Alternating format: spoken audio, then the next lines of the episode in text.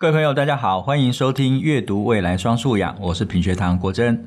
国文和历史是你爱不释手的科目，还是感觉到背到苦不堪言的科目呢？我以前小时候啊，历史真的是背到苦不堪言。那我们今天请到的来宾呢，是致力于历史普及的穿越者，也是全台最大文史类网站“故事写给所有人的历史网站”的共同创办人谢金宇老师。金鱼老师能够把历史说得迷人又有趣，出版的《崩坏国文》更是知识含金量满满哦，被许多老师学生称为神书的一本读本。才华洋溢的金鱼老师呢，还写言情小说，可能很多人不知道哦。他是少数在中国网络平台晋江文学发表连载也出书的台湾作家。那今天呢，我们就特别邀请金鱼老师来跟各位聊一聊。如何把正经八百的史料呢，用灵活的趣味跟眼光进行解读？金鱼老师好，好，大家好。金宇老师，我知道你从高中时候就开始在 PTT 创作同人小说，那大学的时候又以暴走金鱼的名号哈写古典言情小说，马上就被中国第一大言情小说网站晋江文学城给签下来，成为少数在晋江文学城写连载的台湾作家。大三、大四在中国出版的第一本书，非常早就晋升为作家的身份。那关于写作，除了你过去在历史上面大量的阅读，你在写作上面其实你也花了很多的时间哦。那你有固定的写作习惯，或者写作前都会做哪一些准备？我其实是一个蛮 free 的作家，我的一些作家朋友，像杨双子他或是什么潇湘神，他们都有一个很严谨的大纲。嗯、那当然，我也曾经试着写大纲，那后来发现，如果那个小说我自己写的非常满意，就表示那个写到最后那个大纲会没有用，就它会往另外一个方向发展。那一开始其实写小说吼，就是一方面跟同人是有关的。那时候我们非常的迷，就是魔戒，所以大家都会写同人小说。我就发现这是一个很有趣，它跟历史小说很像，在一个既有的文本之下。下你要想办法贴着它，但是又不超脱它。你要想象出挖掘当中的故事，所以我觉得，哎，这件事情其实可以写历史小说哦，我可以试试看。那大学的时候，因为我们在成大嘛，哈，就有听到很多的故事，所以我就觉得，哎，这这些故事如果写成小说，应该会比较好看，大家会比较能够理解，所以我就开始写作。可是实际上，真正整个开始写长篇小说的这个训练，其实是因为当时要连载。但我必须说，连载是非常耗体力的，而且它是你需要博关注嘛，哈，所以你每天可能需要出两三千字那么多，蛮惊人的。那个时候我就发现，如果你一边写一边丢，一边写一边丢的话，真的很多时候会不受控制的一直写下去，到最后线可能太多了，无法收回来。所以后来我在中国那边晋江的连载，后来我其实就没有再继续写。一方面是晋江开始了言论限制，就是习大大上台之后，很夸张啦，就是什么我写一个我的书的脚注是中书门下体制研究，他就给我打了一个八八，就是一个叉叉，说这句话不行。我想到中书门下体制研究这有什么问题吗？中书省跟门下省哦，因为它是用一个非常蠢的 AI 那个自动软体，它的那个违禁词是下体。对不起，我笑了。对，就觉得 Oh my God，你真的他们真的是看不懂，但是真的非常非常多，所以我觉得那个环境对于我们这种写作人来说是非常不友善的。所以一方面我觉得可以收一收的，就不用再玩了这样。嗯、另一方面就是我也想要更专注的在我自己的研究，还有我自己想要写的东西。所以在二零一四一五年的时候，那时候我其实写了一本是《兰陵公主》嘛，嗯、那本书其实。跟我老师李贞德老师的研究非常有关，是他写的一个公主之死。那公主之死其实是一个呃北朝时代的家暴哦，就是大家想到公主是皇帝的女儿，竟然会被家暴，诶，怎么回事？这个判决过程后来其实影响我们整个中国的法律的研究，就是法律怎么样介入家庭。从那个时候就开始了。这个公主是皇帝的女儿，皇帝死了就成为太后的姐妹嘛。哈，怀孕的过程被打到欧主伤胎，后来这公主死掉了。所以作为她嫂嫂的太后，当然非常非常生气，想说你这个混蛋家伙把我们小姑打死了，我当然要跟你算账嘛。哈、嗯，所以太后的概念就是以牙还牙，以眼还眼，她想要驸马去死这样。但是其他的汉人的大臣就说这就不对了哈，你要从这个私刑的角度去讨论的话，当然就是以牙还牙，以眼还眼。可是如果我们从这个法律的角度，这是丈夫打妻子嘛，然后还是这个父亲杀了自己的孩子，这应该是罪减一等，他应该罪不至死。太后当然听起来就炸掉了嘛，哪、嗯、有这种事情？不可以啊！恐龙法官对，恐龙法官太过分了，这样太蠢了。然后所以两边就开始这个掐起来。那除了这个法律上的论争，其实后来确定的一件事情，真的后来的法律都是尊者教训，卑者。嗯会罪减一等，所以后来唐律其实也是这样规范的。夫妻两个相殴，我跟黄老师如果是夫妻的话，你打我 OK 哦，就是顶多一点点，我打你就是我会出事。嗯对，所以它不是站在一个平等的关系之上，然后这种事情当然在中国法律史上非常非常重要，所以一切都是因为这个公主的家暴事件。但我个人更在乎，我其实是家暴事件当中其实有很多暴力的部分，就是非常血腥残忍的部分，它是怎么产生的？你是一个公主，你怎么做做这种事情？它是怎么产生这个犯罪的行为？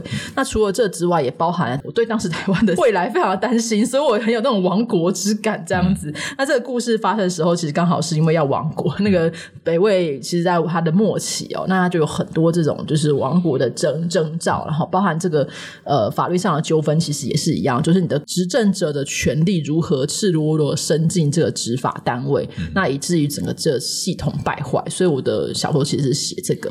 那在写的这个过程当中，我就发现，哎，我们其实有很多历史小说的细节，其实没有被好好的钻研过。即使是中国史，你已经觉得大家对中国史非常的了解，有非常非常多优秀的作家，包含了高阳啊，什么南宫。博啊，蒲月老师啦、啊，等等的非常非常多优秀的人才了，但是还是不够，而且这几年越来越少，我觉得是一个蛮重要的，我们应该要更努力的部分，这样子。嗯，我刚才在听老师讲的时候，突然头脑里面有一个提问，其实是今天原来没有提的问题，嗯、但我觉得刚才老师在讲的时候，会让我把这件事情给联想起来，就是写历史故事跟把历史写成故事。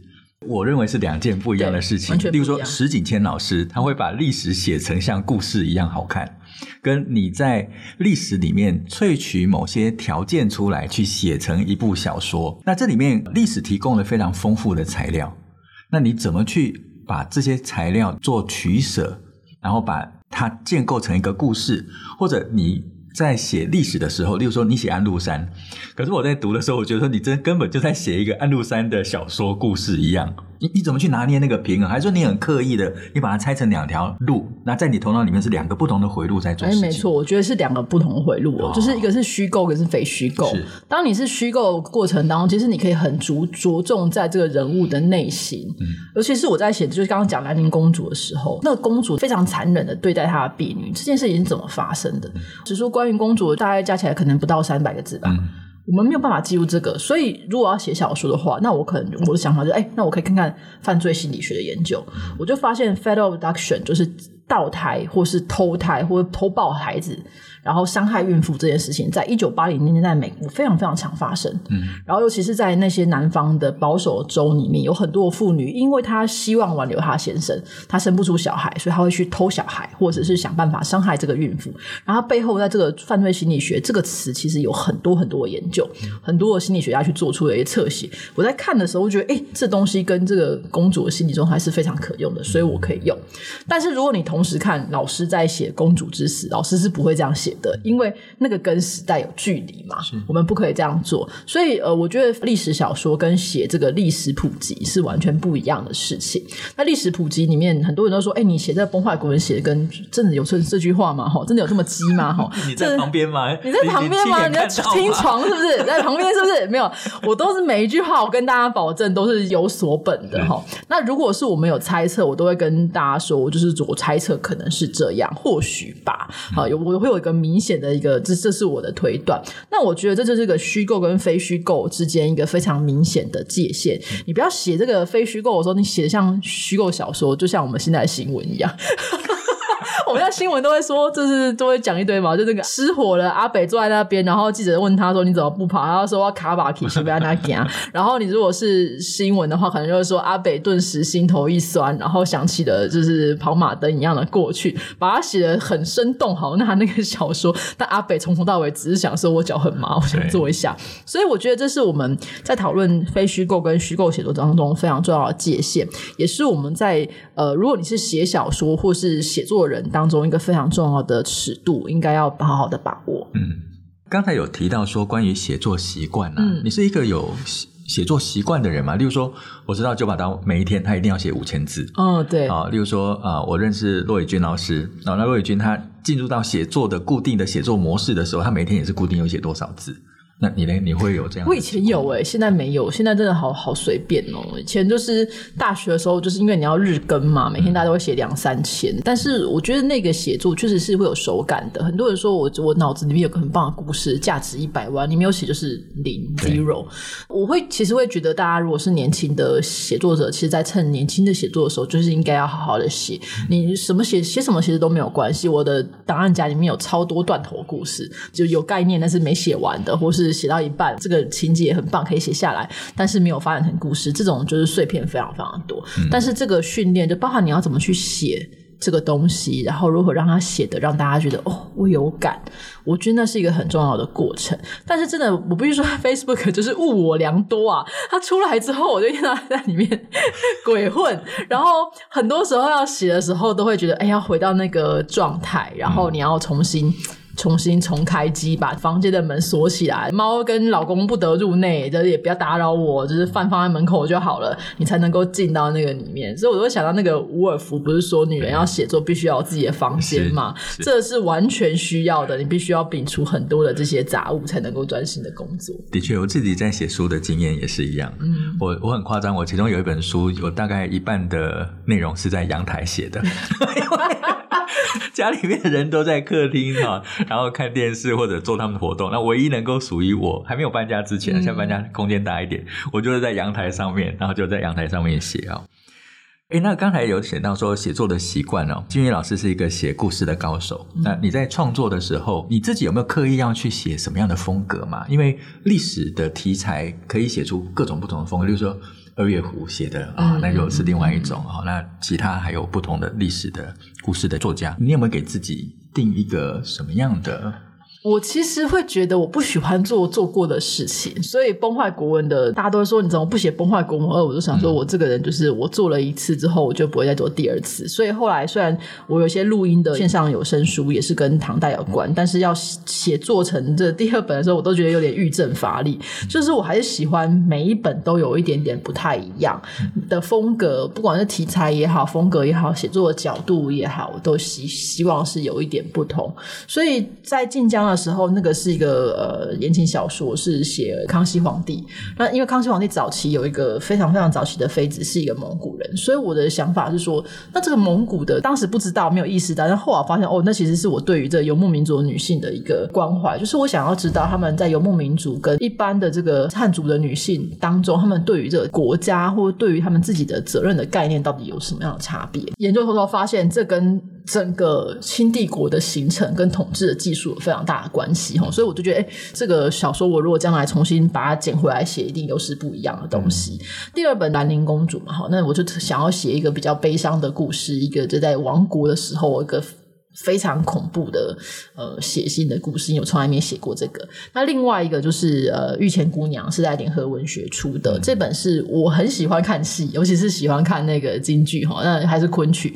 当中有有有个戏叫做《赵匡胤千里送金娘》，嗯、这个戏的其实很早是从三言两二拍当中就已经确立了故事的这个文本的概念，哦、但是当然修了很多次。只是说我我就很很讶异，这个故事当中男女主角是有感情的。嗯最后那个女主角就是说，因为我们两个是有感情，她为什么最后没有在一起？后来就是你在《永乐大典》当中，还是其他的版本，然后曾经看过，就是这女主角自杀了之后，她曾经为了要还兄长的这个情谊，所以她变成鬼，再送了陪了她八百里。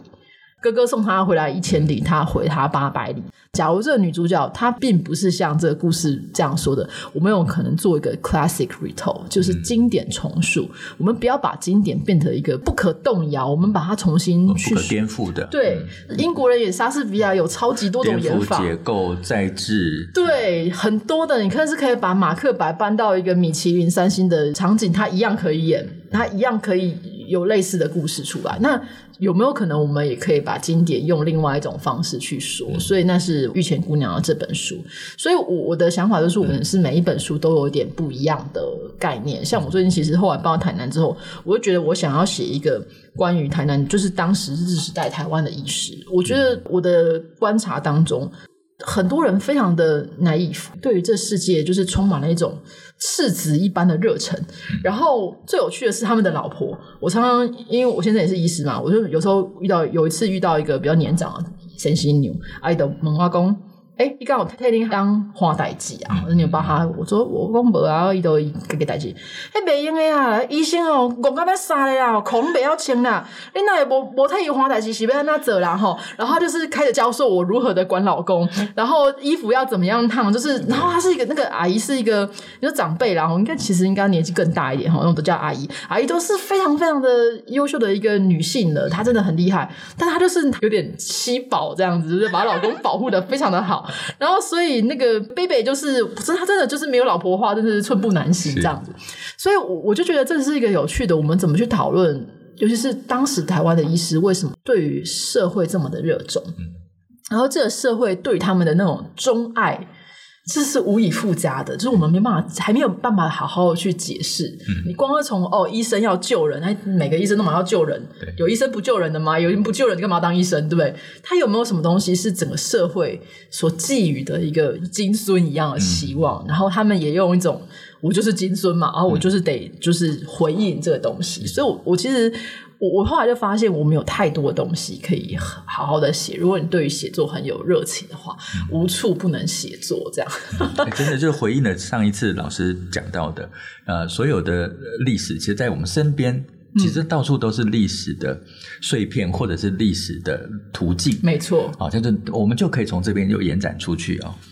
诶，那老师刚才谈了非常多故事的构思。有没有哪几本书是对你来讲是一个让你读起来印象深刻的历史故事？嗯嗯，那或者是说你在这种比较严谨的历史学术的研究上面，有哪几个作家的书会让你觉得说，哎，这是这个时代我们重新要去了解、认识历史，或者是值得让我们再去读的，不管是历史小说或者是历史的这种专注？啊，这真的是太多了。但是我个人觉得，如果大家有兴趣，就是了解中国史相关的部分的话，八旗出版社有一套是《新王的世界史》，那那套其实很大部头。大家如果就是一下子没办法把它买齐，当然网不管是那个借阅，其实都可以借到。还有一个是讲坛，这是商务出版社出的讲坛社的中国史。因为日本有一个传统，就是他们每十年会重修一次中国史，就对他们来说，中国是非常重要的文化根源，所以我们每十年。需要更新一下最新的观点，最新的讨论有什么？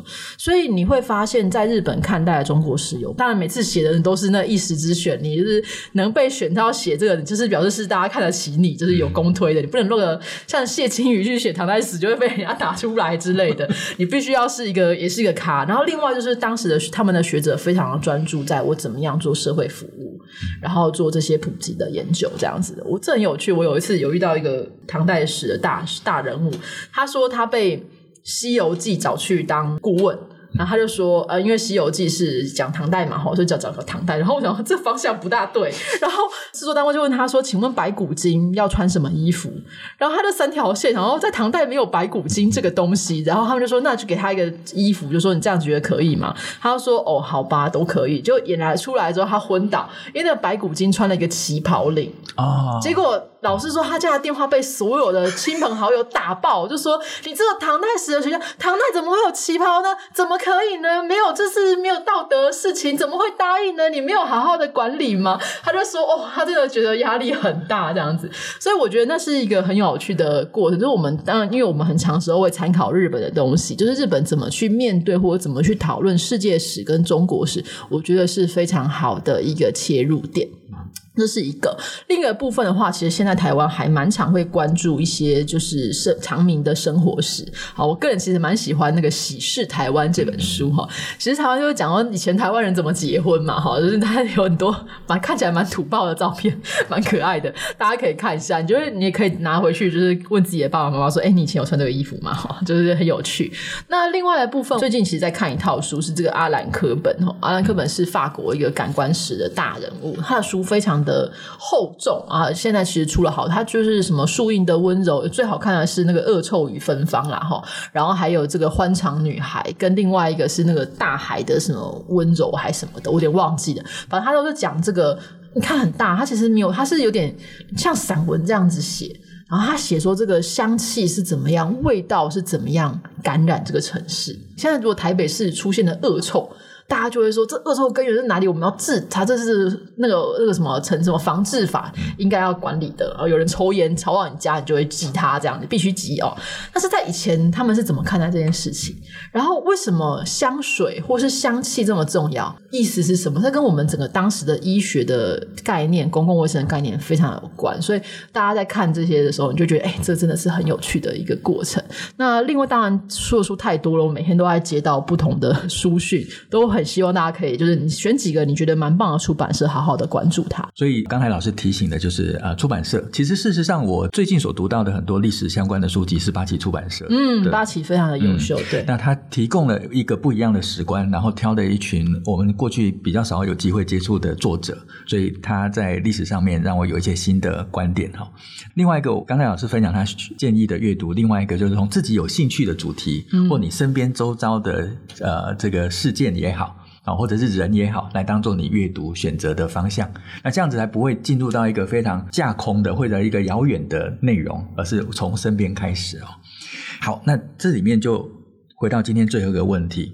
老师刚才建议我们如何阅读历史跟选择阅读的书籍。那现在老师可不可以请你从你是作者，而是一个擅长说故事的人，你想要借由这些内容去跟读者建立一个什么样的关系？这个关系是了解你、了解历史，还是了解你所写的这些人物？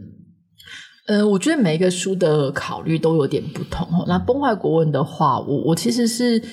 有一点希望，大家在阅读这些过去的文本或是课本当中常见的人物的时候，我们不是只有看到他这个丰功伟业这一面，我们可以看到他这个文本在诞生的过程当中产生了什么样的状况。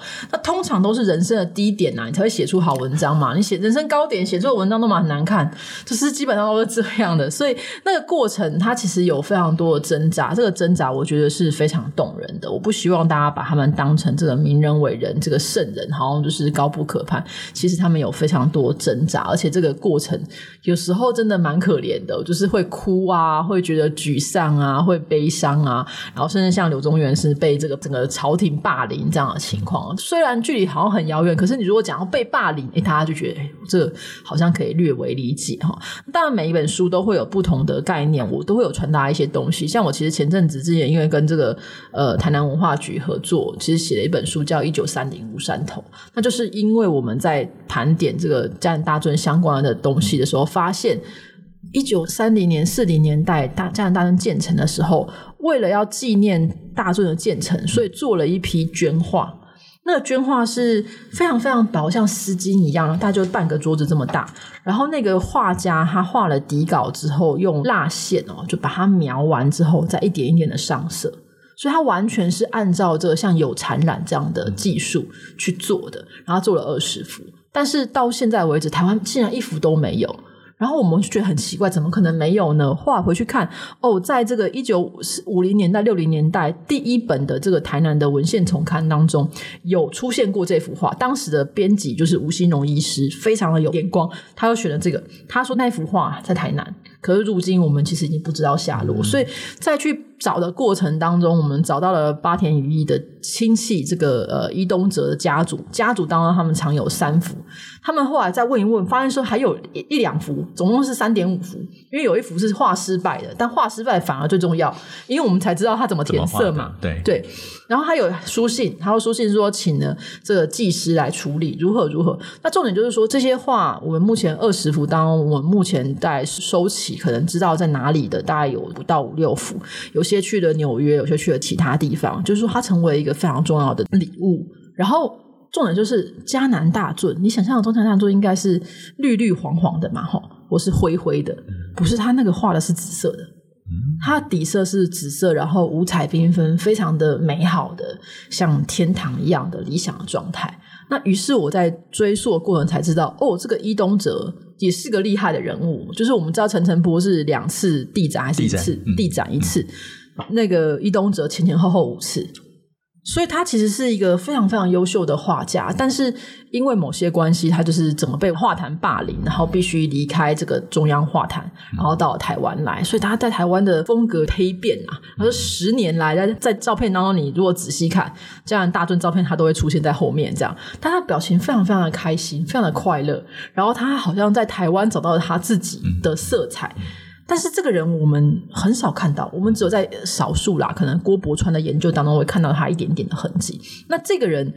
也就标示了台湾当时怎样用一个非常开放的态度、非常热情的态度去拥抱那些在他的母国受到创伤的人、嗯、失败的人。然后他来到台湾之后，他学会另外一种就是疗愈的方式，然后跟自己重新和解的方式。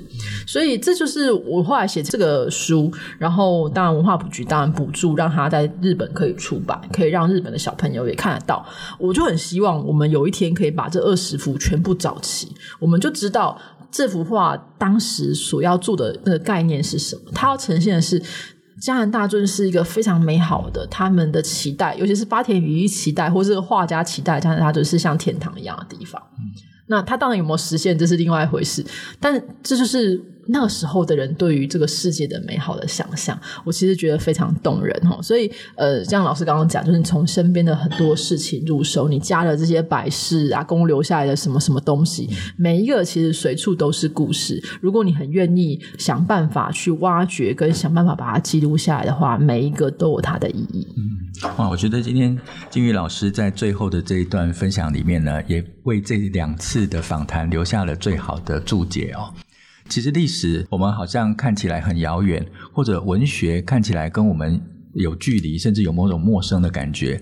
可是还原到当时的这些作者，或者是在这个历史舞台上面存活过的这些人，他们所有留下来的，不管是行为或者是话语，其实都是他们面对自己生活中的困境，面对生活中的冲击，面对当时他所处环境所发出来的，不管是抗议或者是一种感慨。